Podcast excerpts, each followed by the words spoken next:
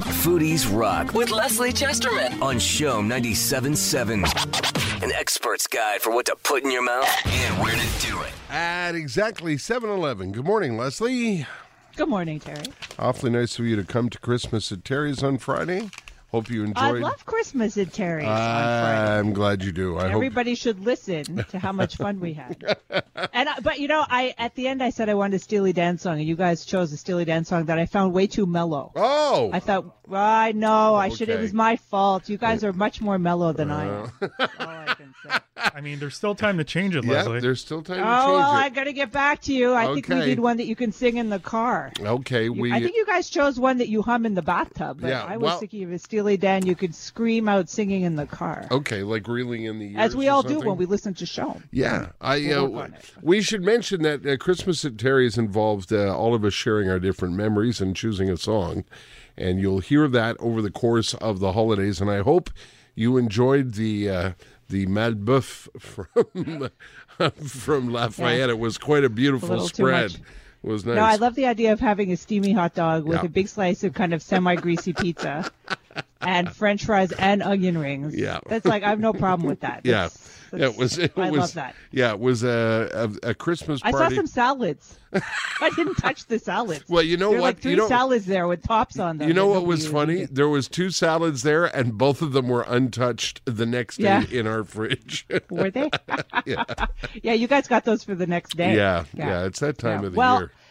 Uh, no kidding. Well, it's also that time of the year. It's I got a I got a very lovely email from my ex bosses at the Gazette who asked me to for next week's uh, paper, the 28th. They asked me to write uh, a list of restaurants that really made their mark in the past decade in Wow. Montreal. So that's why they asked the old critic because it was about you know the older restaurants. So I kind of stopped there and I really had to think about like what were the restaurants that I'm not going to give away the list yet, but I had to think about what trends like trend what trends they started or what international trends they followed or so actually as much as that was about finding all the restaurants that really made their mark it was really about which ones kind of fell into what the trends were of the time. So i ended up kind of doing a trend list that they weren't interested in. No, I'm kidding. But uh, they're like, oh, we don't want your trend list. But no, but really, like, it's kind of interesting because when you're talking about trends, uh, it's not good to look at one year. It's good to look at 10 years. Like, if you look, that's why we're always talking about music from the 80s, music from the 90s, because it's only like when you get that decade that you can really have a real strong feeling for what the trends were. But, you know, like, all these people have to come up with them at the end of the year. It's like, I don't know, what was big last year? Like, toast? I don't So, know. You know, what, but what like, do we call it- them? The tens? Well, yeah, well, that's another thing too. Is like, what is the what do we call like 2010s? Yeah. 2000, I don't, I don't Yeah, know. I like, okay. but so this past decade, although for food was uh, monumental. Like Okay. that's a big word, but it's Yeah, true is. Okay. because like. First of all, just think about the effect that social media had on restaurants and food. Like, first of all, 10 years ago, nobody was really taking pictures of their dinner besides me, and I was only doing it to remember what I ate when I went out, you know? And now, with Instagram, everybody is taking pictures of what they ate. Restaurants are taking pictures of their whole menu. Uh, you're seeing chefs like on Instagram fishing. I mean, I don't know if we want to see that, but if you want to, it's there. Um, and also things like OpenTable. Like suddenly you're not calling up and, and leaving your name on an answering machine and praying to God they'll call you back before dinner time. And, you know, also things like TripAdvisor and, uh, which some people call blank advisor. It starts with an SH, um, because it doesn't always give good advice. And Yelp, which is suddenly that the general public can go in there and give their reviews of restaurants too. And a lot of chefs hate Yelp and TripAdvisor. And Yeah. yet that has been a big boost to them. So like, everything's Facebook. Suddenly, chefs are promoting themselves on Facebook. Restaurants are. All, this just did not exist. Like, I mean, ten year, even like ten years ago, it was still kind of starting. So that was like the biggest thing I think, social media. And the second thing was this whole thing about women chefs too is like suddenly everybody's saying why are we never talking about women chefs and unfortunately although everybody talked about that for 10 years not has changed a lot over the past 10 years with giving more attention to women chefs but i'm very hopeful that in the next 10 years we'll hear more about you know just not that it's just this constant boys club which is what it's really been for the for you know for the past 100 years. Let's face facts.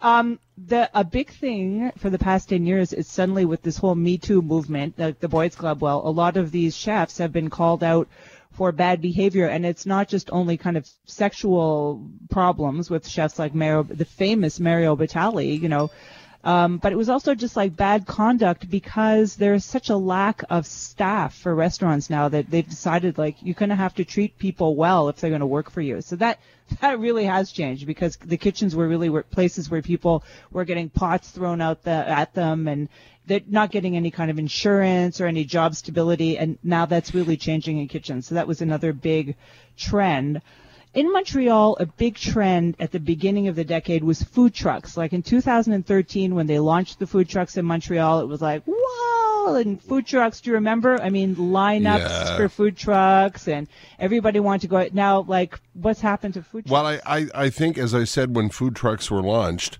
what a stupid idea to put politicians mm. in charge of food trucks. And I think that's oh, part Oh, of the wow. problem. Yeah, and also it's it's it's really interesting how restaurateurs didn't really want food trucks around their restaurants Yeah. either. So what happened is is that food trucks ended up being kind of on certain parts of the city and you had to find them. And sometimes by t- by the time you got there a lot of things were sold out. And you know what? They were expensive. And so till you know and i remember one day i'm eating like a poutine with foie gras in my car. And i'm like i paid $15 for this. What am i doing? You know? So i think food trucks are going to be taken over a little bit by these new places like time out market places that you can actually Yeah. go somewhere and sit and eat. And so you know, and that are less expensive. I mean, the food trucks, ugh, and also these pop-up restaurants. I mean, what, like four popped up? I mean, that was supposed to be a huge trend, the pop-up Yeah. restaurant trend. I'm still Yeah. waiting for that to get going here.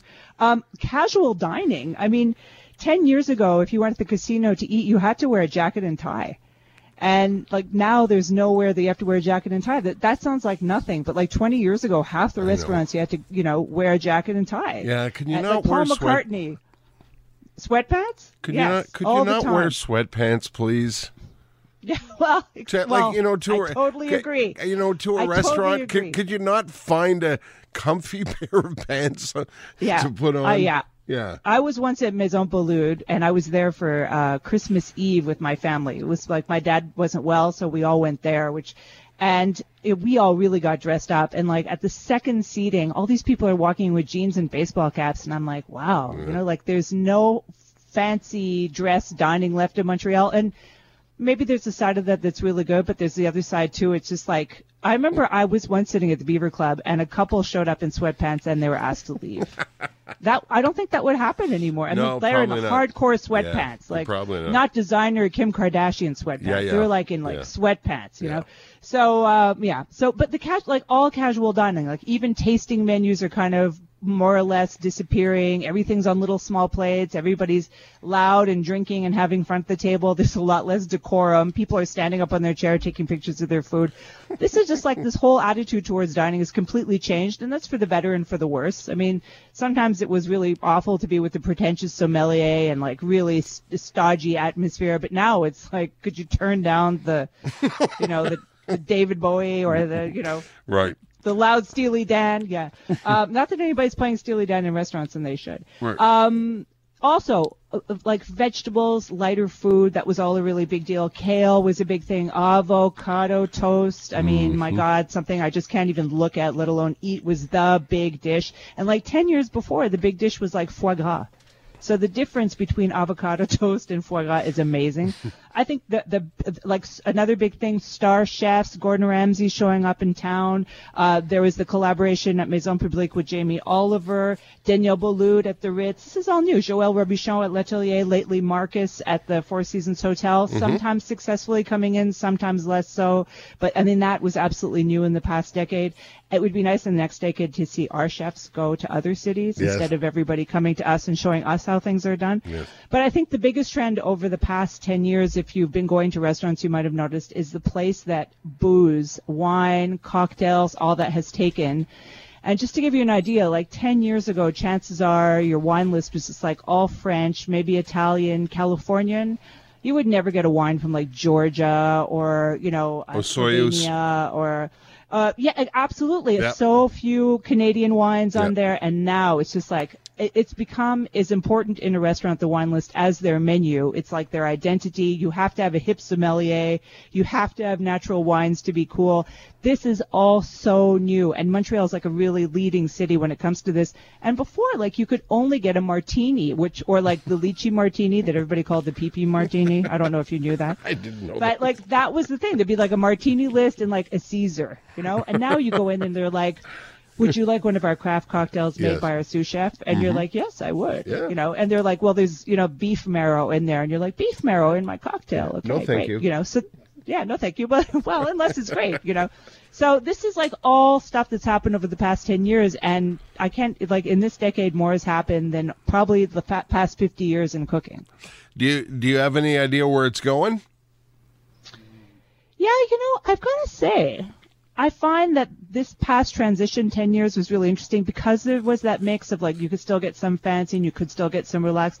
One thing that's happening is that when you go to a restaurant, I find that like eight times out of 10, it's really going to be very good.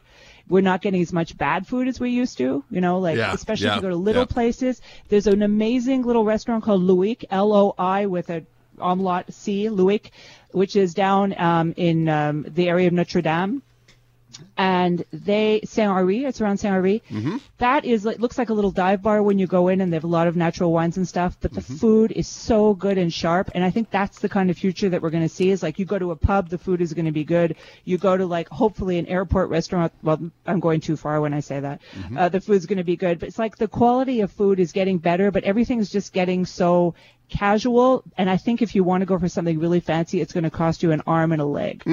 Okay. So get your arms and legs ready, people. Okay. Because you're going to have to be Okay. giving them out to eat well. It's going right. to cost more and more and more. Uh, Leslie, Merry Christmas and Happy New Year. Uh, we're going to take a break as of uh, Friday, so uh, we'll be talking to you in 2020. We'll see you in the new year. Okay, enjoy the uh, holidays. Happy Christmas. Okay, thanks, Happy turkey. Leslie. Are you having turkey? Oh, you having absolutely, turkey? absolutely. Uh, yeah, for sure. Good. I want to hear all about it. Okay. Okay. we'll take care. Talk in January. Thanks. Leslie Bye. Chesterman is a former food and dining critic of the Gazette and is uh, writing a cookbook and, as you heard, is doing a special piece for the Gazette coming up. She's with us every Wednesday morning at around 710.